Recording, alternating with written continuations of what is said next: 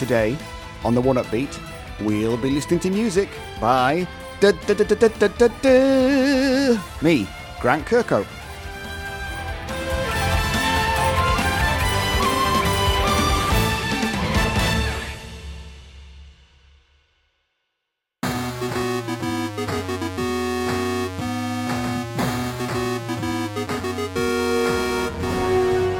Highlighting the best symphonic game music from every generation, this is the One Upbeat on Cinematic Sound Radio. Thanks for tuning into this episode of the One Upbeat, and thanks to composer Grant Kirkhope for being the first composer to contribute to an episode. Hopefully, it makes for an even better listening experience, and we can do more of this sort of thing in the future. After doing the Yoko Shimomura episode last year, I thought it would be cool to do a deep dive into one composer's work every year. When considering who to feature, Grant Kirkhope seemed like an obvious choice. It became even easier when I featured precisely none of his music from Yooka-Laylee during the Best of the Year show and Mad Monster Mansion was left out of the suite from Brassylvania from the Best Arrangements of 2019 show. I figured I owed it to the guy to just show how special his music really is. Grant Kirkhope was born on July 10, 1962, in Edinburgh, Scotland. His initial musical influences were from his father, who was a big fan of Frank Sinatra and Glenn Miller. He started teaching himself guitar at age 11, opposite his classically trained trumpet playing. Between the early big band influences, classical trumpet studies, and his time playing with the rock bands Little Angels and Tribe, Kirkhope was exposed to a healthy variety of musical styles, which made the transition to composing even easier. So, like at school, I was, you know, first of all, I played recorder when I was four. I remember the bringing around recorders and saying, "He wants to play a recorder," and it was like fifteen shillings, which is like you know ancient currency. I'm so ancient, and I like I put my hand up thinking, "I want to do that." I don't know why. And then they brought around a cornet when I was six, and in a shopping bag and said, "He wants to play this." I got my hand up first, and so um, I got to play that. And I did the proper sort of classical trumpet playing thing, you know. Um, in in the in the UK, you do these things called associated board exams. It's grades one to eight. So I did all those, you know, over the years, kind of thing. Started playing, you know, guitars when I was about twelve, sort of self-taught, like playing in, you know, poppy bands when I was a kid, but got more rocky and metally as I went on. Um, so I think, but you know, all the time I was doing the classical trumpet playing, playing in the local orchestras. Uh, I played in the North Yorkshire County Symphony Orchestra, which was I thought was like the LSO to me. It was like this big, you know, the whole county orchestra, which was like full of amazing people. I couldn't believe it. But I mean, you know, I, I never once thought about being a composer ever. Like that was just not ever in my head. Like I wrote songs for the metal band I was in, but when I was at the Royal College of Music doing a four-year music degree as a classical trumpet player, um, I mean, I failed the harmony exam three years out of four. You have to pass it once before you can, before you leave, before you can graduate. And I failed it the first three years, you know, miserably. Um, and only managed to scrape past in the in the last year by the skin of my teeth, you know. So, you know, composing was definitely not on my on my radar because I was so bad at understanding harmony. But I would say that um, the I mean, I, I, I guess I didn't really want to be a trumpet player. I, I just did it because it was four years of not getting a job, probably. Um, but one big thing from being at the the Royal London College of Music was that the the college orchestra rehearsed every Tuesday and Thursday morning from like ten till one or something like that. And I don't think I missed that ever in four years being there. That was amazing to me. Like watching them, you know, play some of the fantastic works like you know Hindemith and Stravinsky, Firebird, and uh, you know just tons of stuff. I can't think what they are now, but, but I mean, you know, it's it's great to see people do that and listen to them listen to them rehearse because they're all getting rehearsed and you know all that stuff that you you may you maybe use later in life you don't realize that you're learning at the time so i feel like that was a really brilliant thing for me to do kirkhope joined rareware on october 15, 1995 and was first tasked with converting david wise's music from donkey kong country 2 to the game boy starting with the title screen music it was a programming challenge that he had to figure out how to convert the Super Nintendo music to play through the Game Boy sound system with its severe limitations. I had a friend, uh, Robin Beanland, who was a keyboard player in one of the local bands that I played for. And he uh, one day announced that he'd um, up and got, you know, got a job. I was like, what? Like, no one that I knew got jobs. Everyone that I knew was mostly, you know, playing on in bands or on tour or signing on to unemployment insurance, which I did for 11 years. Um, he said, you know, Grant, he have to get, uh, he have to look at Rare. I couldn't believe it. And so he'd been there about a year and a half. He said to me, you know, Grant, you've been on unemployment benefit, you know, on and off for 11 years. Don't you think it's time you got a job? And I was like, well, I suppose so, but you know, what can I do? So why don't you try do what I'm doing? Why don't you try write music for computer games? Um, I was like, well, I've no idea if I can do it or not. So, so he recommended that I get a copy of Cubase, uh, an Atari ST with a meg of RAM, uh, and I got a synth modular uh, Proteus effects, and I set about writing music, you know, that I thought was appropriate for video games, and I played a lot of games at the time. Um, and uh, I sent five cassette tapes off to Rare over the course of 1994, it must have been, and never got a reply. And then out of the blue, I got a letter saying, "Please come for an interview, and can you bring with you?" Uh, write three pieces for the interview. It was like a Batman style orchestral piece, like a, like a Mario platformer, and like a guitar based sort of fighting game piece. So I wrote those in, in like quickly in a week and went down for the interview. And Dave Wise uh, interviewed me along with Simon Farmer, who was the general manager at Rare. And that was a Friday. And on Monday, I got a letter saying I got the job. Couldn't believe it. I was like, wow, I, ne- I never had a job before. It's like an alien concept, you know. So uh, that was it. Packed up my stuff and uh, went down, moved down to Twycross. Well, that's where the company was. I went to live in Coalville uh, and then Ashby de la Zouch uh, in the Midlands and started work at Rare in on October 15th, 1995. And, uh, and that was it. Proper job. Kirkhope's first composition job was on 1997's GoldenEye 007, the beloved video game adaptation of the 1995 film. He worked with rare composer Graham Norgate on the score, and Robin Beanland did the elevator music. Kirkhope's first solo score, and what he's probably most well known for to this day, is his music to Banjo Kazooie. The series wasn't always about a bear and a bird duo saving the bear's sister from an evil witch. It started out as Project Dream on the Super Nintendo and later the Nintendo 64. The soundtrack to Dream is available to listen to online and is easy to find on YouTube and elsewhere. When you listen, if you know the Banjo Kazooie music, you'll hear a lot of familiar themes. Banjo Kazooie was released on June 29, 1998 in the US and a month later in European territories. It would be followed by two sequels, one in 2000 on the Nintendo 64 and one in 2008 on the Xbox 360. This is probably the game that really cemented that Grant Kirkhope style that everyone recognizes today. The first track he wrote was the tune for Click Clock Woods, but it wasn't until writing Mumbo's Mountain that he really touched on what makes the banjo sound what it is. So, you know, it is a bit weird that banjos lasted the test of time, like 20 odd years, which is really peculiar. And like when you write it as a composer, I don't think you ever think that it's going to last that long, especially with a game. You think maybe, you know, six weeks, six months, and people are going to forget about it. So it's kind of weird that it's kind of gone on so long. Um, but obviously hugely gratifying and very humbling. I mean, I, you know, I must have done something right, you know. um, it was weird because when, you know, when ban- when Dream got converted to Banjo and Dream was like a you know a Mario RPG type game, it was like right, Grant, you have to write some kind of jolly platform tunes now. Uh, get on with it. That's what the kind of the heads of the game sort of told me. Um, and let's see if you can do it because I was still sort of a bit unproved, I suppose, at Rare. I'd, I'd done GoldenEye, but you know, it was a different thing. Can you write platform music? You know. Um, but as the game kind of got more going, I kind of hit upon that tritone thing, that tritone umpari thing. I think originally I was trying to find a way to use dark harmonies, like sort of the kind of Danny Elfman, you know, kind of dark harmony thing from Mad Monster Mansion, but not scare the kids. And how would I do that, you know, so without, uh, you know, in a, in a platform game? So I was listening to Beetlejuice, and I just thought, hmm, this is like a dark gay, dark harmony, but it's all oompah. It's kind of you know, I thought, hmm. So that's the trick is that you can write as dark as you want, but as long as the rhythm's jolly, no one's going to get that scared. Or at least that's what I thought. So that kind of, you know, a little light bulb went on, going, "Oh, this could be possible." And then, and then, the, and I was thinking about Banjo Kazooie and thinking about the characters are opposites, therefore you know, a tritone is the furthest point away from, you know, in a, in a scale, like a C sharp, that's the furthest point away. So I thought, hmm, so the, the two characters are opposites. You know, Banjo's a bit a bit of a dumb, you know, bear. Kazooie's a bit of a sarca- wisecracks, you know, intelligent, wisecracking, sarcastic bird. So that would be it. So I kind of started doing the oompah with the tritones, and that, that was basically that was a Banjo Kazooie sound. You know, and I guess Mumbo's Mountain was that one where I kind of I'd written a tune for that already, and uh, Chris Stamper, one of the, the bosses, said, you know, we, we don't think it.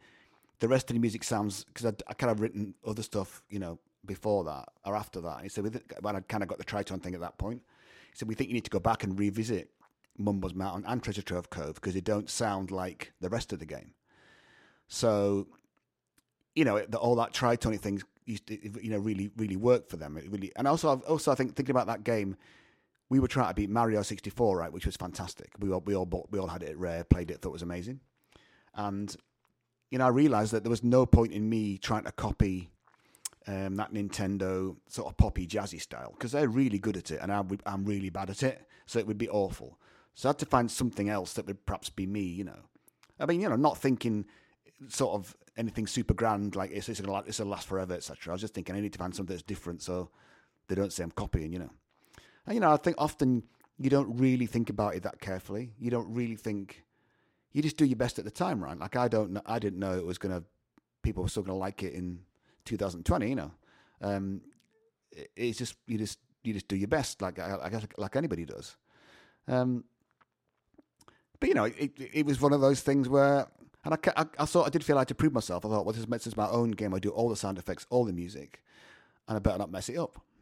You know, so you know that was a super rewarding thing to do, and I felt like it, I felt like it was, you know, I, I, could give the game my own sort of signature sound, you know, that the kind of um, what I felt in the, in the sound effects too, the whole thing where everything matched together because I did it all. And it's something, it's nice to do that, you know. But games get to such a size these days, you just can't possibly do that. There's not much to say about the score to Banjo Kazooie that hasn't already been said a million times. Every track in the original game's score is unforgettable. It's been 22 years since the game came out, and I still get some of the themes stuck in my head every once in a while.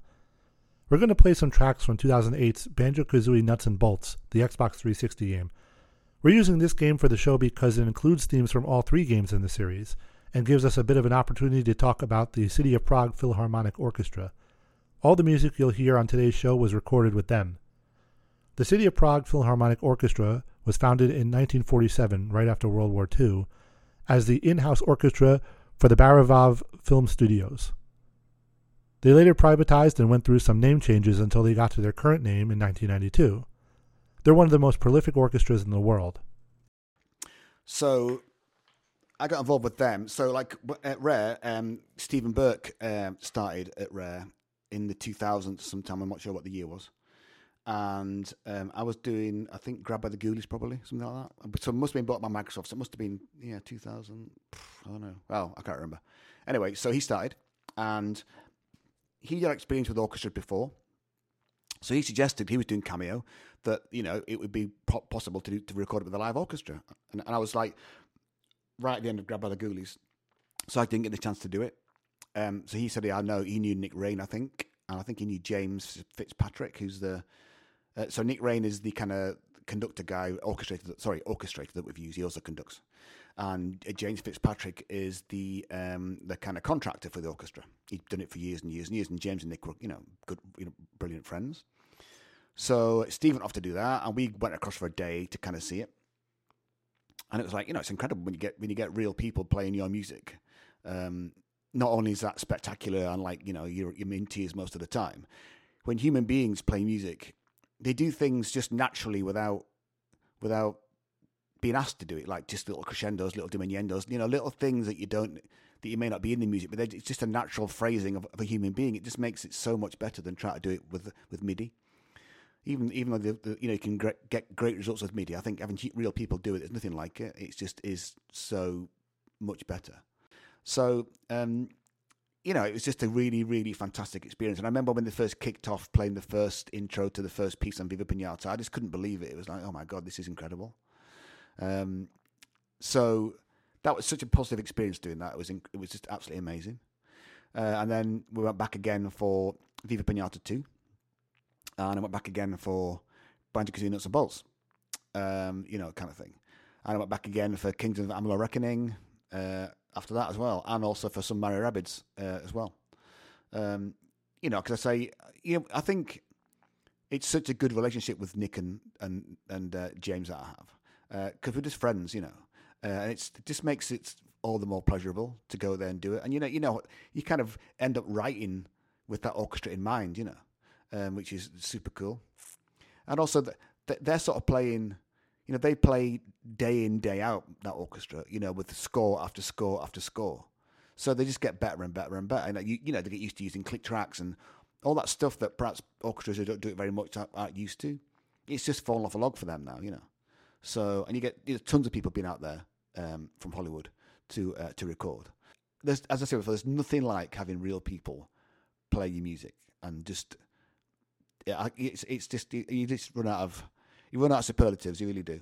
Um, it was fantastic and has been fantastic. This is music from Banjo Kazooie Nuts and Bolts, which includes themes from Banjo Kazooie and Banjo Tooie, music composed by Grant Kirkhope and performed by the City of Prague Philharmonic Orchestra.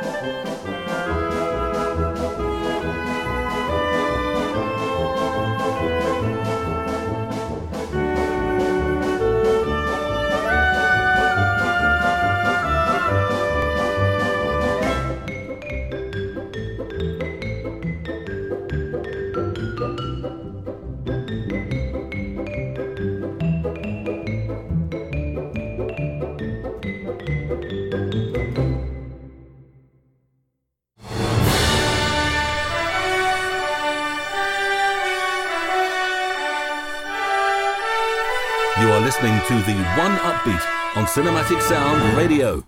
Grant Kirkhope would go on to write the scores for three more games at Rare until one of the biggest moments in gaming history happened. Microsoft bought Rare outright for $375 million. Along with it went some of Nintendo 64's biggest game franchises, like Banjo Kazooie, Perfect Dark, and the then in development Kameo Elements of Power. The first fully original game by Rare for Xbox not counting Kameo or Perfect Dark or the Conker port, because there was definitely no other Rare games that were released on Xbox in 2003, was a game called Viva Pinata. Viva Pinata is a life simulator game where you tend to a garden on Pinata Island that's been neglected. This beautiful and relaxing game deserves a similar score, and Kirkhope delivers a masterpiece. You'll once again hear some unused themes that were from way back during the Project Dream days, but the gorgeous nature of this score can't be understated just by pointing out the fact that there are old themes in here. Viva Pinata ended up becoming a popular media franchise with sequels and a kids' TV show. It's kind of been gone for a little while at this point, but at the time when Rare was kind of synonymous with Xbox, it was very popular and kind of a mainstream thing. But I sort of feel like people have unfortunately forgot about it in recent years. How does Mr. Kirkhope feel about Viva Pinata all these years later? Viva Pinata, originally Steve Burke was doing the game. Um, and and he, was doing all of it, and I was doing probably finishing off Grab by the Ghoulies, I think. It must have been about that time. And then um, it was said, oh, well, look, you know, Steve, he was also doing Kameo, I think, at the same time. And so it said, can, Grant, can you, when you finish Grab by the Ghoulies, can you take over doing the sound effects? I said, all right, I'll do that. And then I think Steve got mega busy on Kameo. and so they said, "Look, Grant, can you use Viva, Viva Pinata?" So Steve had written some music for Viva, some of the some of the romance dances, maybe twenty or so of his. Um, so I was brought along in to, to, to do it. So when I, when I looked at the game, I just couldn't help thinking about that kind of classic English country garden. So for me, it was, you know, I love Vaughan Williams and I love Elgar. And even though, you know, I'm nowhere near as good as those guys, Viva Pinata was my sort of attempt at that kind of English pastoral sound, if that's what you want to call it. And, you know, I think that I really like writing that kind of music. Yeah, I guess if I did, if I wasn't working as a, you know, as a, employed as a as a media composer, I'd probably write that kind of music just for fun. You know, I love that kind of just, you know, very melodic, just tuneful, calming music. So it was, you know, a real fantastic chance for me to get to write something like that. You know, and just be able to do it and not and no one moan about it. you know, um, so that was just a great thing to do. Um, and you know, and then to get the BAFTA nomination, my God, I, I, couldn't believe it. Like you know, you you know that happens to other people, not me. Um, so that was fantastic. And, you know, the fact that that got voted into the Classic FM Hall of Fame a couple of times, you know, and all that, it was, you know, it's amazing. I often talk about Viva Pinata as being one of my favourite things to do, and it really, really was. And then to go back and do Viva Pinata too, I got to write more music for that you know, and I think first time round you're not quite sure how far to push it, but I think in the I didn't do as much music for the second game because it's like an add-on, um, but I certainly tried, you know, harder to write better music for that for the second game. Um, and I always talk about there's a tune called Bedtime Story, which because um, I kind of knew at the time I was going to be leaving Rare. I hadn't I, I hadn't told them yet, but you know I was I didn't think I'd ever want to leave Rare. I liked to, I liked being there so much, but it just wasn't working out for me at the time. Um, and so that piece really is what I guess pouring my heart into that piece was like that was that piece to me. And I do remember James, that was the last piece I played in that session, and James said to me, you know, I should go out and thank the orchestra. So I went out onto the podium and like, you know, Nic's to the side, and I sort of went, you know, I just want to say thank you. And went, oh, so, sort of burst into tears. Uh, I couldn't really speak, and they're all like, oh God, you know, you're a crazy man. Um, but that, yeah, I guess that piece, it, it, still, you know, can make me cry if I think about it. when I listen to it uh, equally tranquil, tranquil from the first game. So, uh, you know, that's one of those moments that I think I'll never forget. That entire recording of, those two games was, was really special to me. Viva Pinata went on to be nominated for a BAFTA award for the Best Original Score in 2007. This is music from Viva Pinata, released at the end of 2006 for the Xbox 360, with music composed by Grant Kirkhope, again performed by the City of Prague Philharmonic Orchestra. Música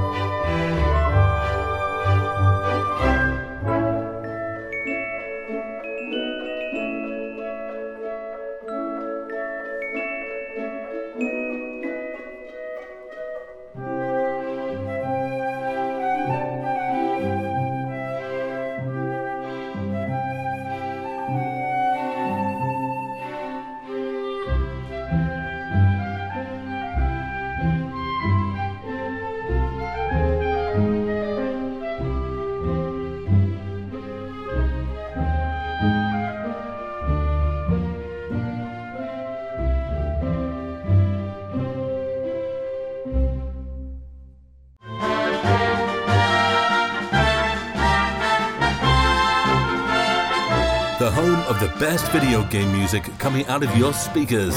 This is the One Upbeat on Cinematic Sound Radio. Grant Kirkhope's last day at Rare was July 18, 2008, after finishing the recording sessions for Banjo Kazooie Nuts and Bolts. This was just before that game and the second Viva Pinata game would release. A few days later, it was announced that he was joining Big Huge Games.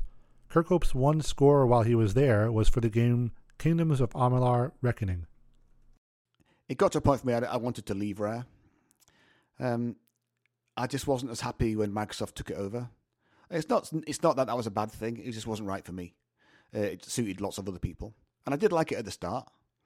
Um, and it wasn't just that. I really, me and my wife, uh, before we had kids, um, used to always vacation in America. That was our favorite place to go, like you know, L.A. or you know, San Francisco, Vegas, you know, New York.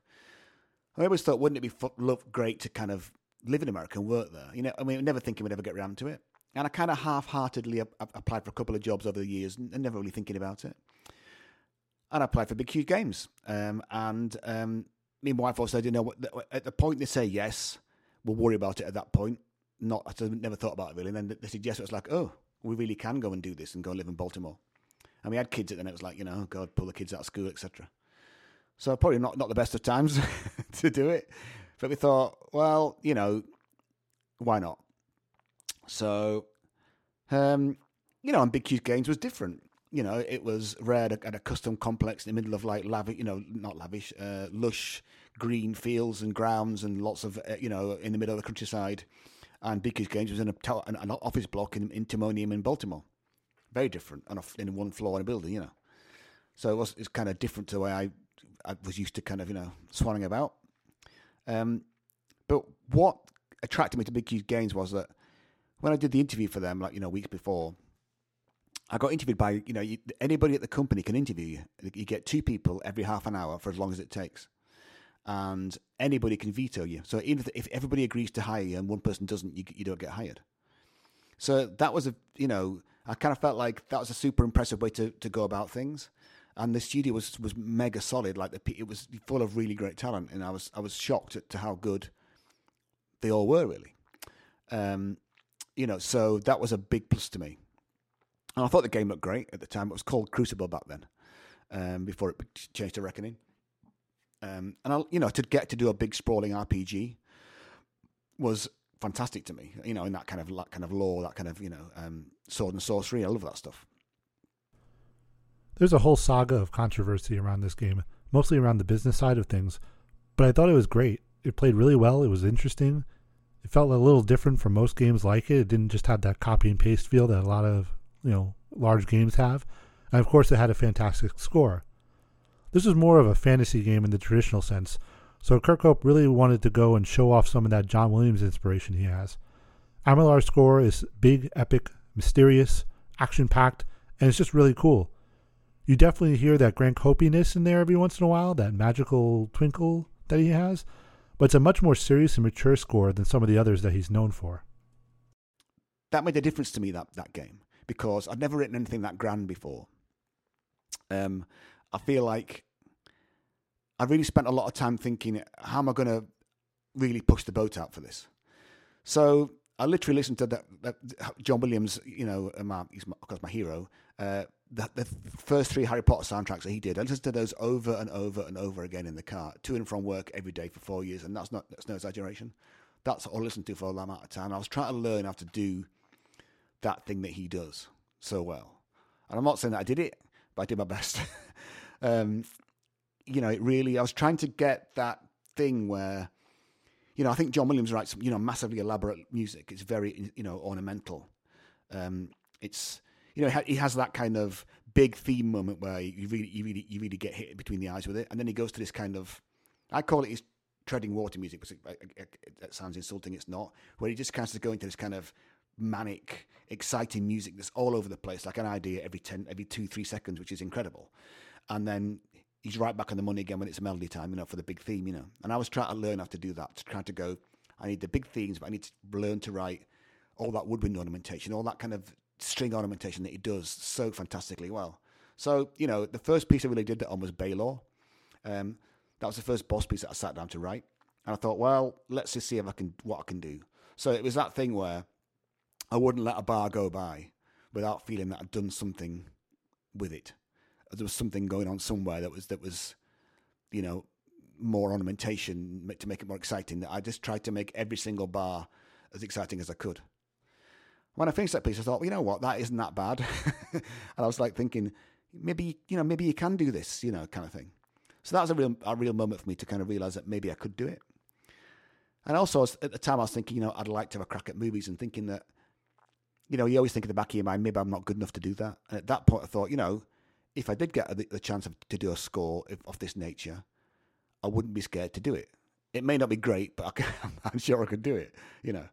Um, so, yeah, that mattered a lot. And I think it was, it was definitely that Harry Potter thing there. I mean, I, you know, I love Harry Potter anyway and I love John Williams. And I, I guess that there are some of my favourite scores of his because I just feel they're so they just glisten with magic. I can't think of another word for it.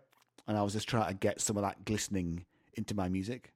Uh, and um, I don't know if I managed it or not. You should let me know. I don't know, but I try my best. Big Huge Games, along with Kingdom of Amalur's co-developer 38 Studios, had a full staff layoff later in 2012 which left Kirkhope as a freelance composer. There's definitely a niche following of people who love this game and its score, though, and whenever somebody brings it up on Twitter or elsewhere, Grant always reminds people of how much he loved working on the game. And it's really, it's a really wonderful score. And it's something a little different if you're usually used to Grant Kirkhope's banjo or, you know, other games that sound like that. This is something a little more exciting. It's a little more, you know, mature for, for lack of a better term. Everything so playful before that. This is music from Kingdoms of Amalur Reckoning, with music composed by Grant Kirkhope, performed by the City of Prague Philharmonic Orchestra.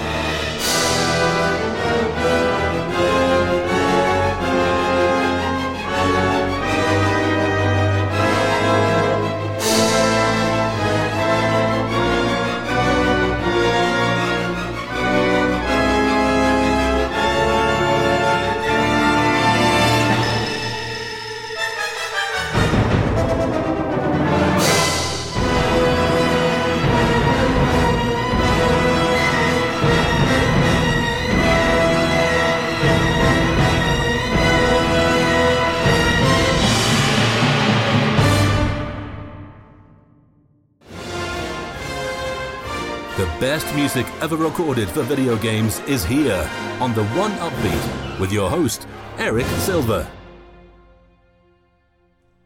Sadly, we've come to the end of this episode of the One Upbeat, paying tribute to the music and career of Grant Kirkhope. And to end the show, we're going to highlight one of the most surprising games of recent years. There were rumors persisting throughout early 2017 about a strange game teaming up Mario and the Rabbids from the Rayman spin off, Rayman's Raving Rabbids. Nobody really believed that this could be real at first, but rumors just kept on going. Just before E3 2017, Grant Kirkhope started teasing a new project he was working on. Your genius host put two and two together pretty quickly, and wouldn't you know, E3 rolls around, and the most unlikely crossover ever was revealed. A turn based strategy crossover between Mario characters and Rabbids. On top of that, it looked beautiful, looked actually fun, and had music by Grant Kirkhope. All those rumors had people super negative on the game, acting like Nintendo lost their way completely, but were quickly shut up after having seen the gameplay footage. Mario Rabbids Kingdom Battle was a bit of a strange one at the start. Um, I got a, a, kind of a vague email from uh, Gian Marco Zanna, who's the producer at Ubisoft Milan, and um, it was on LinkedIn. He just said to me, uh, "Dear Mr. Kirkhope, uh, we have a game we think you'd be a good fit for. You know, uh, are you interested?" Kind of thing. And that was it. I said, of course I'm interested. You know, let me know all, all about it. So took a little while to sign the NDA because it always takes a bit of time. And then I got an email. It was called uh, Rabbids Kingdom Battle. And I was like, oh, that's cool because you know I like the Rabbids because uh, my kids watch the cartoons and I think they're really crazy. And I think in some respects they kind of they are the original minions really. They're just a bit stupid and they don't understand stuff and they're crazy and daft. And we loved the cartoons. We thought they were funny. Um, so I thought, oh, this would be cool, you know. Um, so um, they wanted to fly me out to meet me, um, kind of thing. So it was arranged that um, the guys from, Milan would, would fly to Paris, Ubisoft Paris, and I'd fly them and meet there. So it must have been April, I don't know, 2014, 15, uh, something like that. Um, uh, so I got you know flown out there, very fancy. Um, got to the Ubisoft studio there, and um, I was kind of escorted through the back of the studio, through some security doors, through more security doors, and into this bit at the back that was like you know private. You know, I had to get a special key to get in. I was bit thinking, this is a bit weird for a for a Rabbids game. Like you know, it's like nothing secret about the Rabbids, right? Anyway, so got into the final back bit and then escorted to a side room off the, at the side of the, the main development space where uh, Davide Soliani and uh, it's, it's, it's, it looks like Romain, but I think it's pronounced Roma, Roma Brio, the audio director, was there. And um, you know, sat down to talk about the, the music for the game. Uh, so uh, Davide said, "Well, I should show you the game, should I?" So he turned the TV on, and uh, Mario was there on the on the screen. And I just kind of thought, you know, probably they'd been playing uh, Mario, uh, you know, before I got there because they were bored. And then um, Davide started to move Mario around. I was, I was saying, uh, you know, what's this? He said, well, it's a Mario game. No one told you? I was like, no. So at that point, you know, all the colour drained from my face. And I started to have a panic attack, probably thinking, how on earth am I going to write music for a Mario game? Because, you know, Koji Kondo is a legend and I'm not. And how am I going to do that without everybody hating me? Without my kids never speaking to me ever again? Not that they do speak to me in the first place, mind you. so I remember Davide and Ramar said to me, We thought you sat there sort of quite quiet for the first hour. We really thought you didn't like the game. It's just because I was in such panic, thinking, How am I going to do this? I think it was equal parts sort of panic, equal parts excitement. You know, who would, for God's sake, if you told me in 1995 I started Rare working on a Mario game, I would never have believed it. And that is absolutely ridiculous. Like, how on earth would that even come to pass? Um, so, you know, we spent, I guess, I guess two and a half years working on that game together. Uh, and, you know, I, I talked to uh, Davide and Ramar, uh, you know, every day. I mean, I wrote music every day for that game for two and a half years easily. Uh, it was two and a half hours of music. Um, and we definitely talked every every day. It was like a you know full on thing. Um, you know, and when I was doing the cinematic sequences, my son would often see me doing it. You kind of go, you know, Dad, that's Mario you're on that screen right there, and you get those moments where you kind of go, God, he's right, it is Mario. Um, and so you know, in, during that two and a half years, towards the end of it, we're getting to the to the uh, kind of E3 unveiling and quite a lot of the game got leaked, or like certainly screenshots, and everyone knew it was Mario Rabbids, and everyone was going, "This is a, this sounds like a stupid idea. It's going to be awful." And you know, from the outside, when you hear Mario Rabbids, you think, God, that sounds like a daft idea. But it's not, it's not till you see it that you kind of and play it, you kind of go, oh my God, it's the it's the best idea ever. So that was, you know, it, it was a bit rough getting towards E3 when people were getting it was getting you know quite a panning in the press. People going, this is going to be dreadful. But when when E3 came around and we did the big unveiling at the theatre in in, in uh, the Orpheum Theatre in LA, and I was sat next to Davide, or one one you know one space down from Davide because he saved me a seat and Mr. Miyamoto came on. And, you know, I, even though I knew he was going to be there, I still jumped out of my skin when he when he got on stage. You know, and he called out Davide and said, you know, and Davide started to cry. And, you know, like it really it meant such a lot to us all to have to get to that point and everyone go, God, this is great. We can't, but this is this is really good because no one could believe it, you know. So I think we had a massive outpouring of um, emotion. And just after the the theatre show, me and Davide went across the street and sat in this kind of sandwich bar. And I just did a sandwich and a drink and a cup of coffee each, and just sat there looking at each other in silence. You know, like, God, did that did that just happen? You know, like a bit like that, sort of in shock. Uh, and that game's just gone from strength to strength. It's still selling very well now. It's it's it's crazy how it's just it's not really if ever it's sort of accelerated in its sales towards the end towards you know towards this time. Um, it's just mad. So that was amazing. The score is a glorious return to form for Grant Kirkhope. That wacky, whimsical style that everyone knows and loves about him is in full display here, to complement the insane concept. There's great hectic music, epic battle music, and wonderful rearrangements of classic Mario tunes. Make sure you tune in for that great opera also. You heard that correctly. So I had to try and find, yet again, find some kind of sound that would work for Rabbids and Mario. So I had to kind of have a bit of Mario, a bit of Crazy Rabbids, and a bit of me stick it together and try and come up with a sound. And that's what I think I, I did, um, at least in my head. Um, you know, cause I, again, it, it didn't need to be, it didn't, it didn't need to be like Nintendo would have done. Nintendo said to Davide, you can take Mario and you can break him, do things that we can't do. So, so equally in the music, I wanted to make sure that I did things that perhaps you wouldn't hear in Nintendo music while still being respectful. Because, you know, Koji Kondo is a legend. you know. Um, so, a couple of occasions that we, you know, I, I had to rearrange Koji Kondo's stuff. So, on the Peach's Castle theme, um, David said, we'd love to use the Mario, the, the Mario Castle theme from Mario 64, which is my favorite Mario game because, you know, that was my time at Rare. So I thought, oh god, this is going to be, you know, yet again super scary, but fa- what a fantastic chance to get to, you know, to play with Koji Kondo's, you know, fantastic arrangement. Um, and so I was trying to think how am I going to do it. So I thought the best thing to do is to kind of split the Mar- his theme up into little bits and, and kind of have a bit of him, a bit of me, a bit of him, a bit of me, you know, kind of do it like that. Um, you know, I'm thinking at some point he's going to have to hear this and go, all right, it's all right, Grant. Oh, it's rubbish. Do it again, you know. so, um, you know, when I finally sent it across and Ubisoft sent it over, they liked it, and it was, you know, um, you know, that was super flattering that, that the Nintendo sound team would think that I'd done a decent job. You know, that was really flattering, and I guess that was part of the reason that I think I went on to get the Super Smash Brothers thing because I think they felt I could do, you know, doing a rearrangement of music, I, I could do that, you know, and then so I could do a rearrangement of my own piece like Spiral Mountain for the Smash Brothers thing. Um, but also, I had to do um, some of the little game over and you know sort of win lose ditties with orchestra. So I had to take Koji Kondo's you know kind of um, you know Super Super Nintendo uh, the SNES stuff and you know make it into orchestra stuff. So you know which was easy enough. Um, or I thought it was. Um, so I think I've done the game over ditty, which is like da da da da da da da da da da da something like that.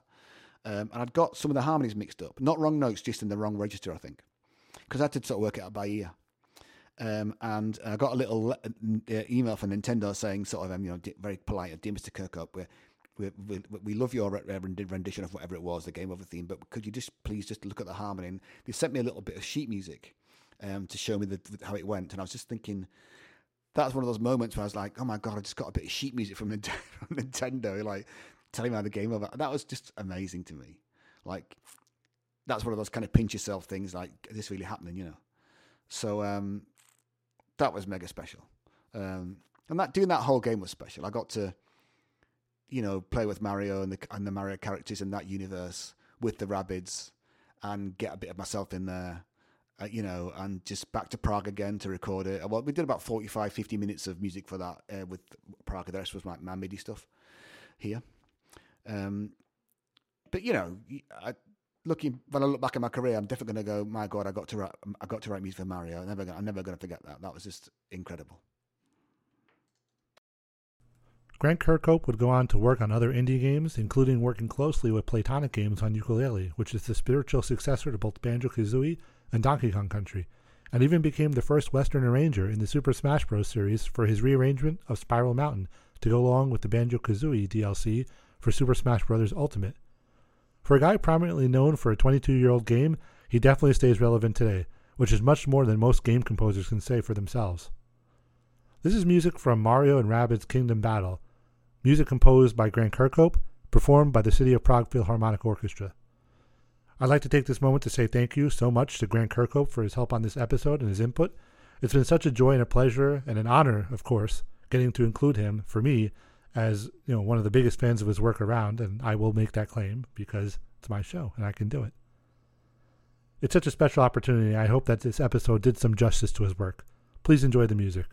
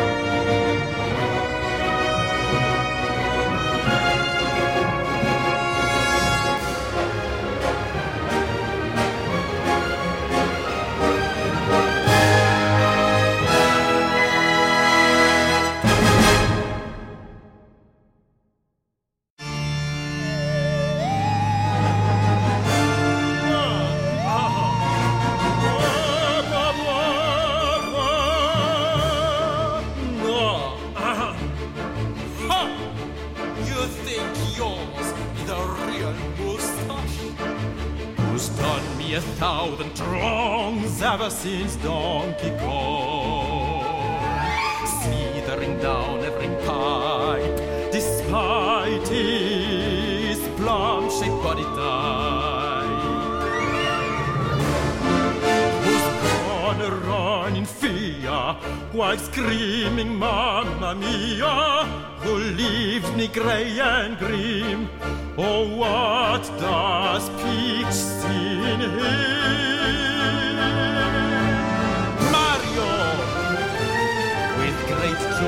In my heart, each time I watch Mario Kart, you're first and doing so well. But here come the Spanish. And now you and your Rabbid friends have finally met your end. Just let me catch my breath, then I'll I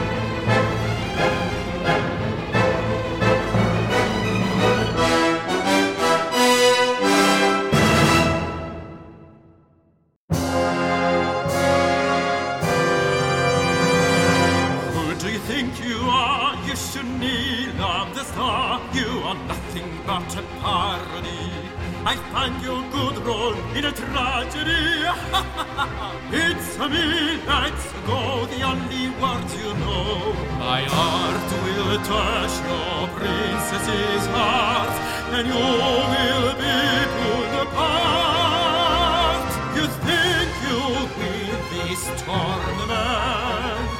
I send you to retirement. You saw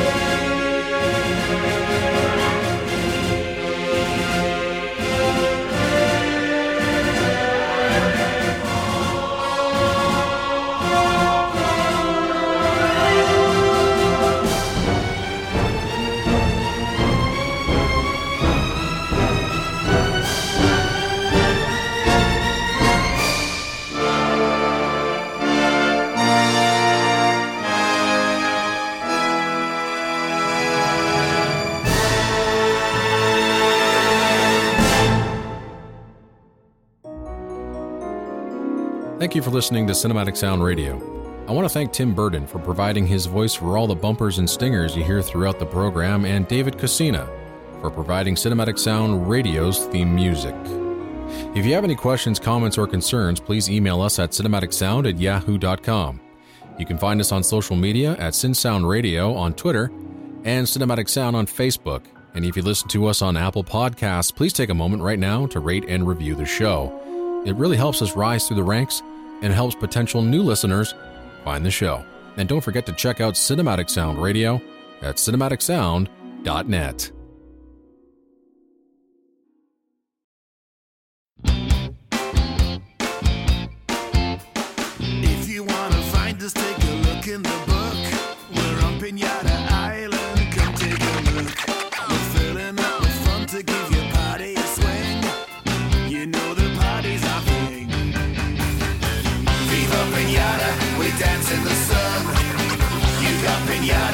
party's begun.